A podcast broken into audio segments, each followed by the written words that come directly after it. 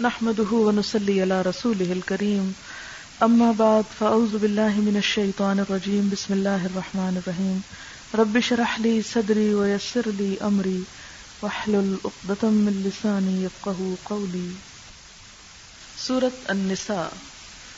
النساء کا لفظی مطلب ہے عورتیں. چونکہ اس صورت میں خواتین سے متعلق بہت سے احکامات ہمیں ملتے ہیں تو اسی مناسبت سے اس کا نام بھی النساء رکھا گیا ہے۔ اس صورت میں سب سے پہلے اور سب سے زیادہ توجہ گھریلو زندگی کو خوشگوار بنانے پر دی گئی ہے۔ کیونکہ گھر کی خوشحالی پر ہی معاشرے کی خوشی کا انحصار ہے۔ ایک اچھا معاشرہ بہت سے گھروں سے مل کر بنتا ہے۔ اگر گھر اچھے ہوں گے تو معاشرہ بھی اچھا ہوگا۔ اور ایک گھر بنتا ہے، اس کی ابتدا ایک مرد اور عورت سے ہوتی ہے۔ اسی سے بات شروع کی گئی۔ یا ایوہ الناس، اے لوگو، اتقو، ڈرو۔ ربکم، اپنے رب سے۔ الزی وہ جس نے خلقکم، پیدا کیا تم کو۔ من نفس واحدت ایک جان سے۔ وخلق اور پیدا کیا منہا اسی سے یعنی اسی نفس سے، اسی جان سے۔ زو اس کا جوڑا۔ وبسا اور پھیلا دیے۔ من ہما ان دونوں سے۔ رجالن، مرد، کثیرن۔ بہت سے و نسا اور عورتیں وتق اللہ اور ڈرو اللہ سے الدی وہ ذات تسا تم ایک دوسرے سے سوال کرتے ہو بھی ساتھ اس کے یعنی اس کے نام کے ساتھ، اس کا نام لے کر ول ارحام اور رحموں کے بارے میں کرابت داری کے بارے میں رشتے داری کے بارے میں اللہ سے ڈرو۔ ان اللہ بے شک اللہ تعالی کانا ہے علیکم، تم پر رقیبہ، نگران۔ و آت الیتامہ، اور دے دو یتیموں کو۔ اموالہم، ان کے مال۔ ولا، اور نہ۔ تتبدلو تم تبدیل کرو، تم بدلو۔ الخبیسا ناپاک کو بتیبی پاکیزہ سے، عمدہ سے۔ ولا اور نہ تاکلو تم کھاؤ۔ ام والم ان کے مال۔ الا طرف۔ ام والکم اپنے مالوں کے۔ انہو، بے شک وہ۔ کانا ہے۔ خوبن گناہ کبیرا بڑا۔ و ان اور اگر خف تم ڈرو تم۔ اللہ کے نہ تقسطو، تم انصاف کر سکو گے فل یتاما یتیموں کے بارے میں۔ فن کے ہو تو نکاح کرو۔ ماں، جو تابا پسند آئیں لکم تمہارے لیے یا تم کو منن نسائی عورتوں میں سے مسنا دو دو و سلاسا اور تین و ربا اور چار۔ فن پھر اگر خف تم ڈرو تم، اللہ کہ نہ تعدلو تم عدل کر سکو گے، انصاف برتو گے۔ فواہد تو ایک ہی۔ او یا، ما ملکت، جن کے مالک ہیں، ایمانکم تمہارے دائیں ہاتھ۔ ظال کا یہ ادنا قریب تر ہے۔ اللہ کے نہ تعولو تم زیادتی کرو، تم جھک جاؤ۔ وہ آت النساء، اور دے دو عورتوں کو صدقاتی ہن ان کے مہر نہلا خوشی کے ساتھ، یا خوش دلی سے۔ ان پھر اگر طب نہ لکم خوشی سے دیں تم کو انشئی ان کوئی چیز من ہو اس میں سے۔ نفسن خود فکلو ہو تو کھا لو اس کو۔ ہنی ان خوش مزہ مری ان خوشگوار یعنی سمجھ کر۔ ولا، اور نہ تو تو تم دو۔ بے وقوفوں کو۔ اموالکم، اپنے مال۔ التی وہ جو۔ جعل اللہ، بنائے اللہ نے۔ لکم، تمہارے لیے۔ قیامن قیام زندگی کا ذریعہ، زندگی کو قائم کرنے کا ذریعہ ورژو ہم اور کھانا دو ان کو پیہا اس میں سے وکسو ہم اور پہناؤ ان کو، یا کپڑا دو ان کو وقول لہم، اور کہو ان کو، قولن، بات، معروفہ، بھلی۔ وبتل الیتاما اور آزما لو یتیموں کو، حتی یہاں تک کہ ازا جب بلا نکاح وہ پہنچ جائیں نکاح کی عمر کو فن پھر اگر آنس تم پاؤ تم من ہم ان میں سے رشدن سمجھ بوجھ فد فاؤ تو دے دو الہم ان کو، اموالہم ان کے مال، ولا اور نہ، تاکلوہا، تم کھاؤ ان کو اسرافن زیادتی کرتے ہوئے و بدارن اور جلدی کر کے این یکبرو کہ وہ بڑے ہو جائیں گے، ومن کانا اور جو کوئی ہو غنین مالدار پل یستعفف پس چاہیے کہ پرہیزگاری سے کام لے۔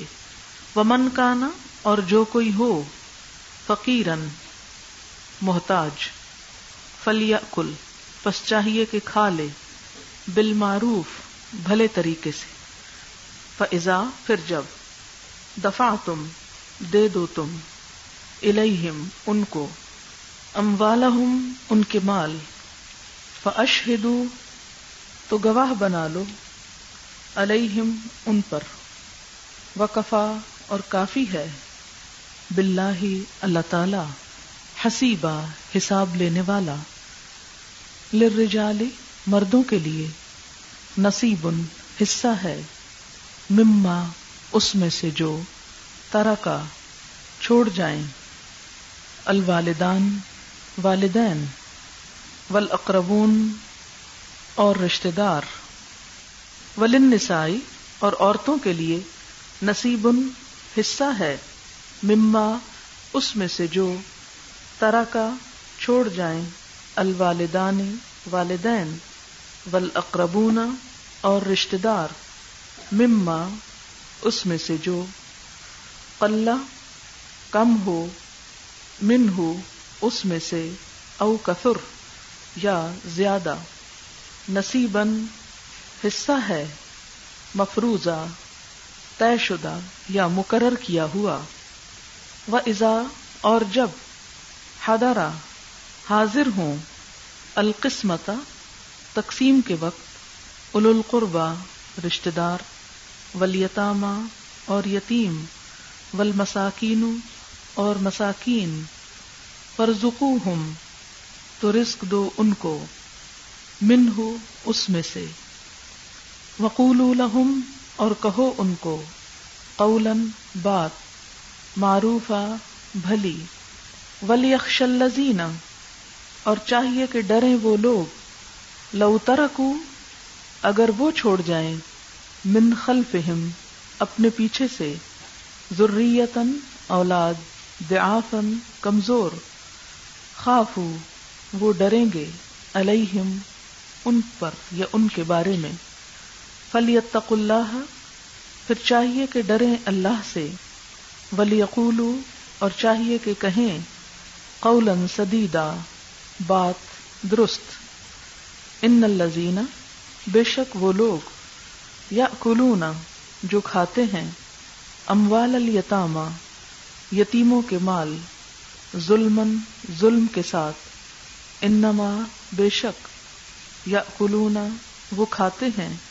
فی بتونہم اپنے پیٹوں میں نارن آگ وسیسلونا اور ان قریب وہ داخل ہوں گے سعیرا بھڑکتی ہوئی آگ میں۔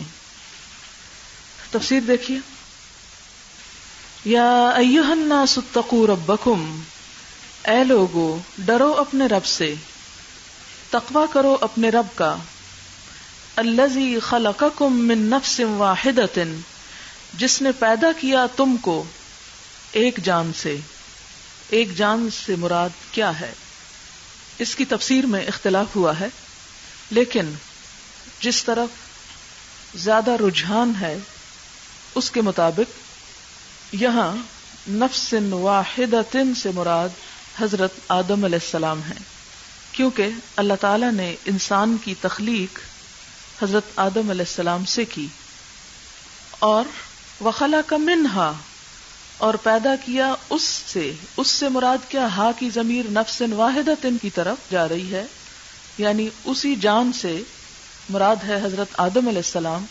حضرت آدم علیہ السلام سے پیدا کیا کس کو؟ زو جہا اس کے اسپاؤز کو، اس کے جوڑے کو۔ جوڑے کا لفظ ہمارے ہاں فوراً ذہن میں آ جاتا ہے، جیسے دو چیزیں۔ تو یہاں دو چیزیں نہیں مراد۔ اسپاؤز کے معنوں میں یہاں لفظ ہے زوج۔ کہ اس کے ساتھی کو یا کپل جو ہے وہ کس طرح تکمیل میں ہوا؟ یعنی پہلے حضرت آدم علیہ السلام کو بنایا گیا، پھر ان سے جنم دیا اللہ تعالیٰ نے حضرت ہوا کو۔ اور جو دوسری تفسیر کی جاتی ہے، اس سے مراد یہ لیا جاتا ہے کہ تمام انسانوں کی جو اصل ہے، وہ ایک ہی مادے سے ہے، یا ایک ہی نفس سے ہے، یا ایک ہی جان سے ہے، یا ایک ہی جیسی چیز سے ہے۔ خواہ مرد ہوں یا عورتیں؟ یعنی مرد ہو یا عورت، دونوں کی اصل ایک ہے۔ یا دونوں جس مٹیریل سے بنے ہیں، وہ ایک ہی ہے۔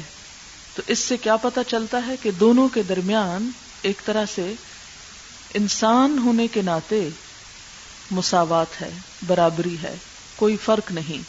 جیسے کہ کچھ اور ادیان میں یا اور فلسفوں یا مذاہب میں یہ کہا جاتا ہے کہ عورت جو ہے وہ مرد کے مقابلے میں پیدائشی طور پر ہی کمتر چیز سے پیدا کی گئی ہے۔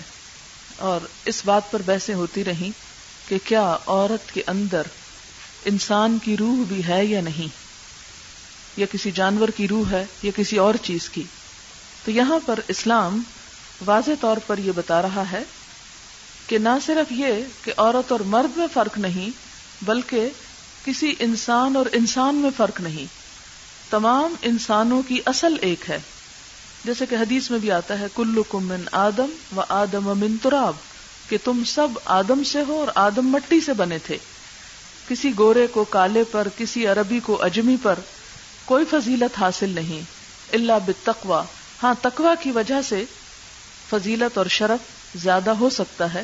جیسے کہ سورت الحجرات میں بھی آتا ہے، ان اکرمکم ان دلہ اطقاکم تم میں سب سے زیادہ عزت والا اللہ کے نزدیک وہ ہے جو سب سے زیادہ تقوا والا ہے۔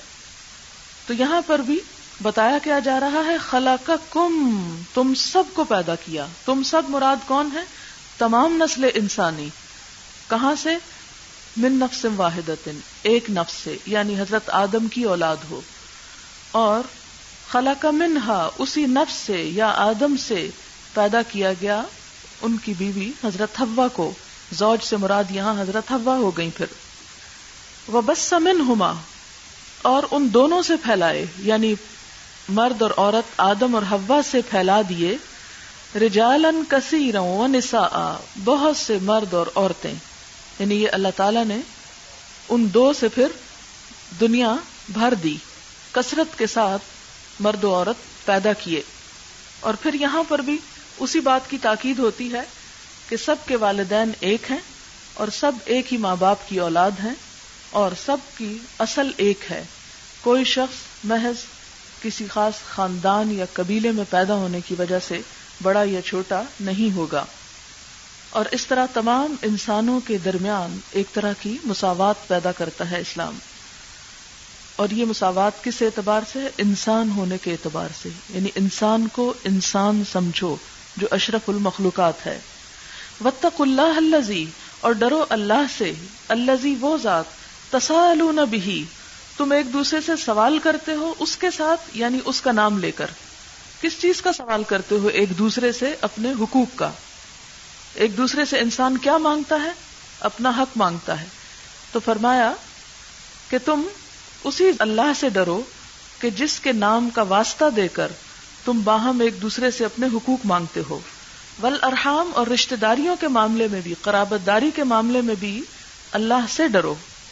اب اس سے ایک بہت بڑی بات تو پہلے یہ پتا چلتی ہے کہ رشتے داری اور قرابت داری کے حقوق ادا کرنا اسلام کی بنیادی ذمہ داریوں میں سے ہے جو ایک انسان پہ ڈالی گئی۔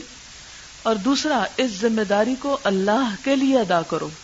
کسی پر احسان جتاتے ہوئے نہیں، کیونکہ ذمہ داری ادا کرنے سے پہلے ہی کہہ دیا گیا وطق اللہ الزی ڈرو اللہ سے یعنی اللہ کے ڈر سے، اللہ کی خاطر یہ کام کرو۔ اور اگر نہیں کرو گے تو یاد رکھو، ان اللہ کانا علیکم رقیبہ بے شک اللہ تم پر نگرانی کر رہا ہے۔ وہ تمہارے حال سے خوب واقف ہے کہ جہاں جو شخص جس طرح بھی زیادتی کرے گا یا دوسرے کا حق مار جائے گا، تو وہ خود اس کا بدلہ لے لے گا۔ اور اس سے یہ بات بھی پتہ چلتی کہ کسی پر احسان جتاتے ہوئے یہ کام نہیں کرو گے۔ یہاں پر لفظ جو ہے، ارحام استعمال ہوا ہے، جس کا سنگولر رحم ہے۔ اور رحم کا جو لفظ ہے، ووم کے لیے استعمال ہوتا ہے، جس جگہ پر بچے کی پیدائش کی ابتدا ہوتی ہے یا جہاں انسان کی تخلیق کا عمل ہوتا ہے۔ تو مراد یہاں ہر قسم کے رشتے دار ہیں یعنی محرم اور غیر محرم دونوں رشتے دار مراد ہیں۔ رشتے داروں کے حقوق کے بارے میں قرآن پاک میں بار بار تاکید کی گئی اور تقریباً بارہ جگہیں ایسی ہیں قرآن پاک میں کہ جہاں واضح الفاظ میں رشتے داروں کے حقوق کی ادائیگی کی طرف توجہ دلائی گئی۔ مثلاً سورت بنی اسرائیل میں آتا ہے وہ آتز القربا حق کہ رشتے داروں کو ان کا حق دو۔ سورت البقرہ میں آتا ہے وہ آت المالا الحب ہی زویل قربا کہ اصل نیکی کیا ہے؟ باوجود ضرورت کے اللہ کی محبت میں رشتے داروں کو دیتا ہے۔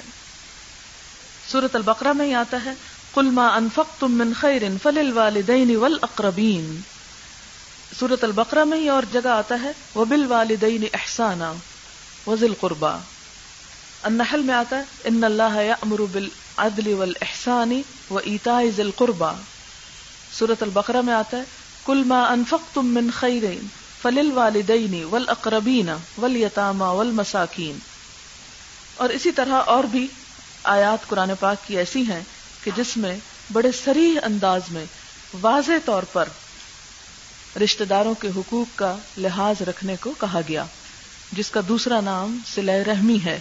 اور یہ سب کے لیے حکم ہے، کیونکہ کوئی انسان بھی رشتے کے بغیر ہے نہیں۔ ہر شخص کسی نہ کسی طرح کی رشتے داری نبھا رہا ہے۔ کسی نہ کسی طرح کے تعلق میں بندھا ہوا ہے۔ کوئی شخص وجود میں آ ہی نہیں سکتا رشتے داری کے بغیر۔ لہذا یہ ذمہ داری سب پر عائد ہوتی ہے۔ بہت سی احادیث میں ہمیں سلا رحمی کی تلقین کی گئی ہے۔ مثلا بخاری کی ایک حدیث میں آتا ہے، ان الرحم شجنت من الرحمن۔ فقال اللہ من وصل کی وسل تو ومن قطع کی قطع تو کہ رحم جو ہے شجنت من الرحمن، یہ لفظ رحمان سے مشتق ہے یعنی رحم اور رحمان کا روٹ ایک ہی ہے، اصل ایک ہے۔ اس لیے محبت کرنے والے رب نے رحم کو مخاطب کر کے فرمایا کہ جو تجھے جوڑے گا یعنی رشتوں کو جوڑ کر رکھے گا اسے میں جوڑوں گا، کس سے؟ اپنے سے یعنی اپنے قریب کروں گا۔ اور جو تجھے کاٹے گا، اسے میں کاٹوں گا یعنی اپنے سے دور کر دوں گا۔ اور اپنے سے دور کرنے سے مراد کیا ہے؟ اپنی رحمت سے دور کر دوں گا۔ اس مفہوم کو آپ صلی اللہ علیہ وسلم نے اس طرح بھی بیان فرمایا کہ الرحم معلقت بالعرش، تقول من وصلنی وصلہ اللہ ومن قطعنی قطعہ اللہ۔ کہ رحم جو ہے، لٹکا ہوا تھا عرش کے ساتھ۔ چمٹ گیا عرش کے ساتھ، معلق ہو گیا عرش کے ساتھ۔ کہنے لگا کہ عرب جو مجھے جوڑے گا، اللہ تعالیٰ اس کو جوڑے گا یعنی اپنی رحمت سے، اپنے آپ سے۔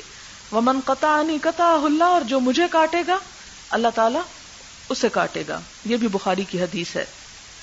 ایک اور حدیث میں اسی مفہوم کو اس طرح بیان کیا گیا کہ جب اللہ تعالیٰ نے مخلوق کو پیدا کر لیا، تو رحم انسانی نے رحمت والے خدا کی کمر کو پکڑ لیا۔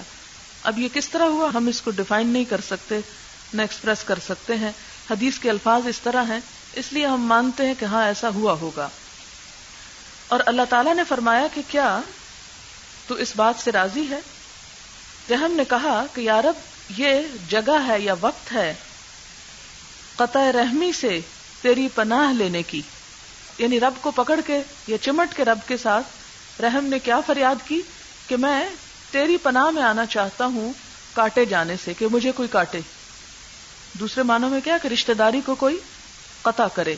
میں تجھ سے پناہ لیتا ہوں یعنی تیری پناہ میں آتا ہوں، مراد یہ ہے۔ تو اللہ تعالیٰ نے اس موقع پہ فرمایا کہ کیا تو اس بات سے خوش نہیں کہ جو تجھ کو ملائے، اس کو میں اپنے سے ملاؤں، اور جو تجھے کاٹے، اس کو میں اپنے سے کاٹوں۔ اس نے کہا، مجھے یہ منظور ہے۔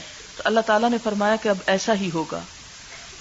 عموماً ہم یہ سمجھتے ہیں کہ اللہ تعالیٰ سے قریب ہونے کا طریقہ شاید صرف نماز روزہ ہے یا ذکر اذکار ہے حالانکہ اللہ سے قریب ہونے کا طریقہ ان احادیث میں کیا بتایا گیا؟ سلا رحمی رشتے داروں کے حقوق ادا کرنا، رشتوں کو جوڑ کر رکھنا۔ اب سوال یہ پیدا ہوتا ہے کہ رشتے کو جوڑنے کا مطلب کیا ہے؟ کیا کیا جائے رشتے داروں کے ساتھ کہ جس سے سلا رحمی کا تقاضا پورا ہو؟ تو اس میں دو چیزیں کی جا سکتی ہیں، ایک جسمانی خدمت اور ایک مالی مدد۔ یہ دو چیزیں سلا رحمی میں آتی ہیں۔ کہ اگر کوئی شخص جسمانی طور پر محتاج ہے یا ضرورت مند ہے، تو اس کی مدد کی جائے۔ جیسے والدین کے حقوق میں کیا آتا ہے؟ کہ ان کی خدمت کی جائے، ان کا کام کیا جائے۔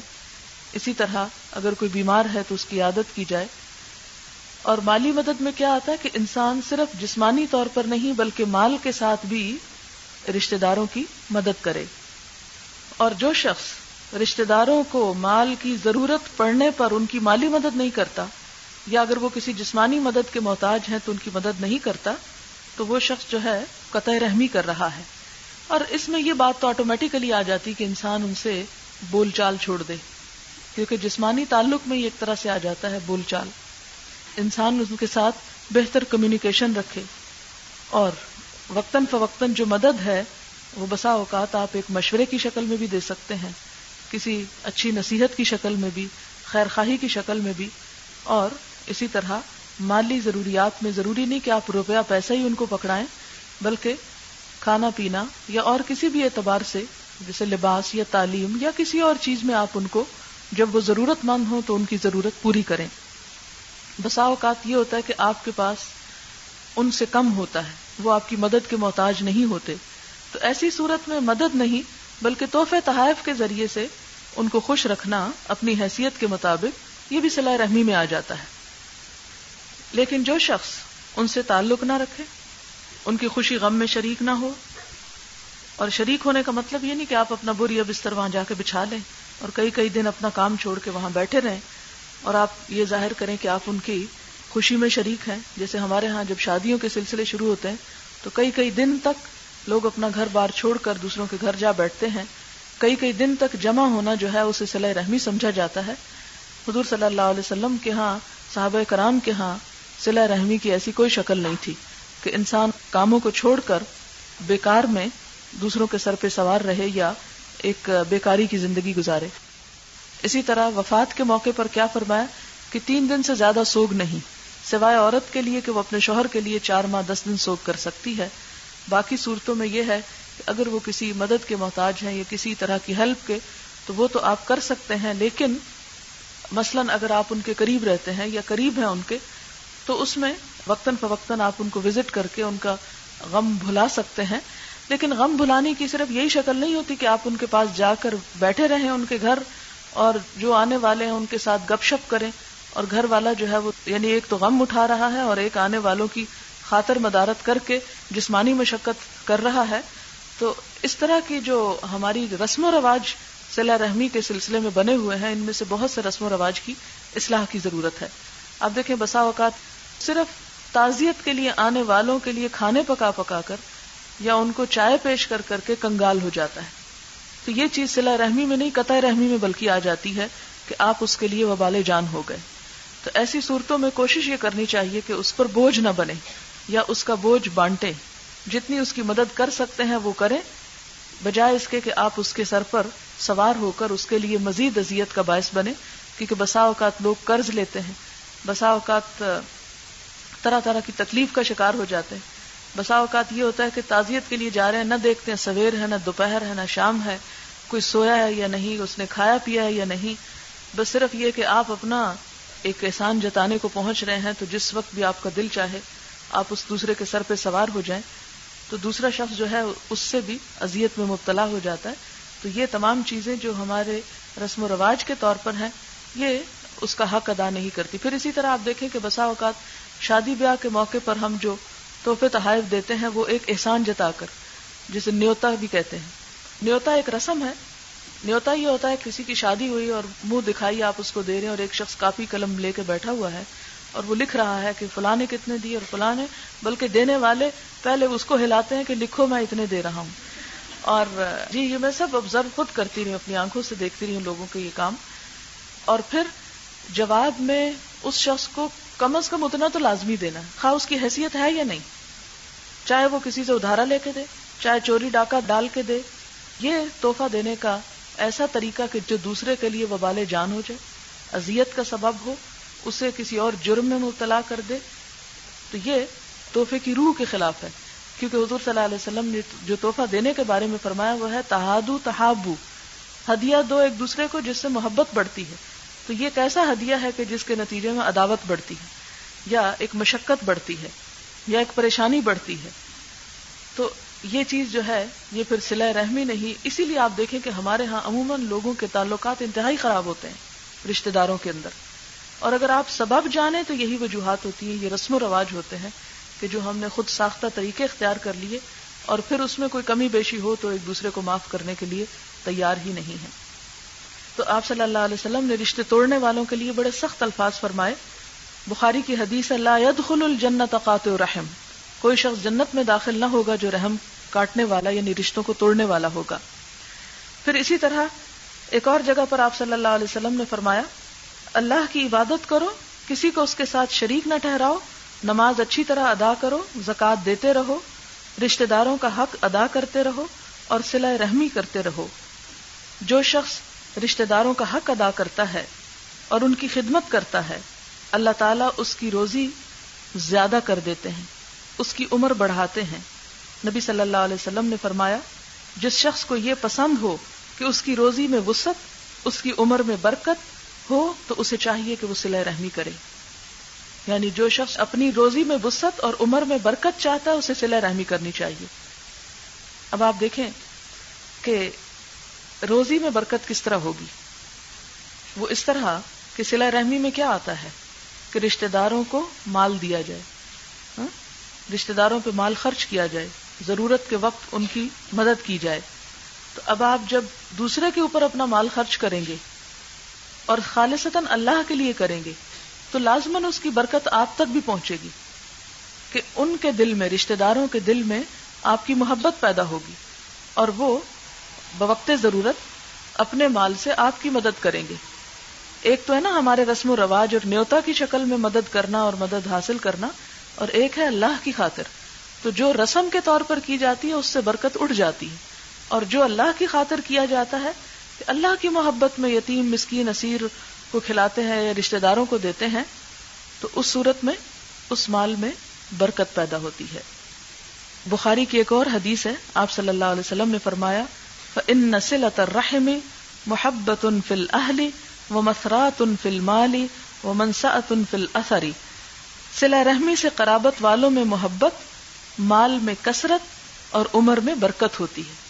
یعنی آپس میں محبت، مال میں برکت یا وسط اور عمر میں بھی برکت۔ اچھا عمر میں برکت کا کیا مانا ہے؟ عمر میں برکت کا مانا یہ ہے کہ انسان تھوڑی عمر میں بہت سے کام کر جائے۔ نیسسریلی یہ نہیں کہ آپ کی عمر بیس سال لکھی تھی اور وہ چالیس ہو گئی۔ یہ بھی پاسبل ہے کہ اللہ تعالیٰ چاہے تو اس میں اضافہ کر دے سالوں کی شکل میں۔ اور یہ بھی ہو سکتا ہے کہ آپ کی عمر چالیس یا پچاس سال ہو، لیکن آپ اس میں ایسے کام کر جائیں جو کبھی اسی سال کو بھی پہنچنے والے کو نصیب نہ ہو۔ تو یہ نیکی کی جو توفیق ملنا ہے یا نیکی کے لیے جو رستے کھلنا ہے، اس میں بھی ایک بہت بڑی وجہ سلح رحمی بتائی گئی۔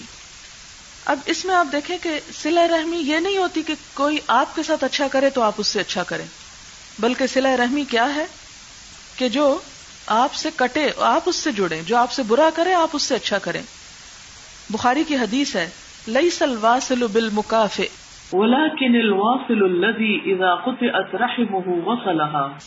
جو بدلے کے طور پر سلا رحمی کرتا ہے وہ اصل میں سلا رحمی نہیں کرتا۔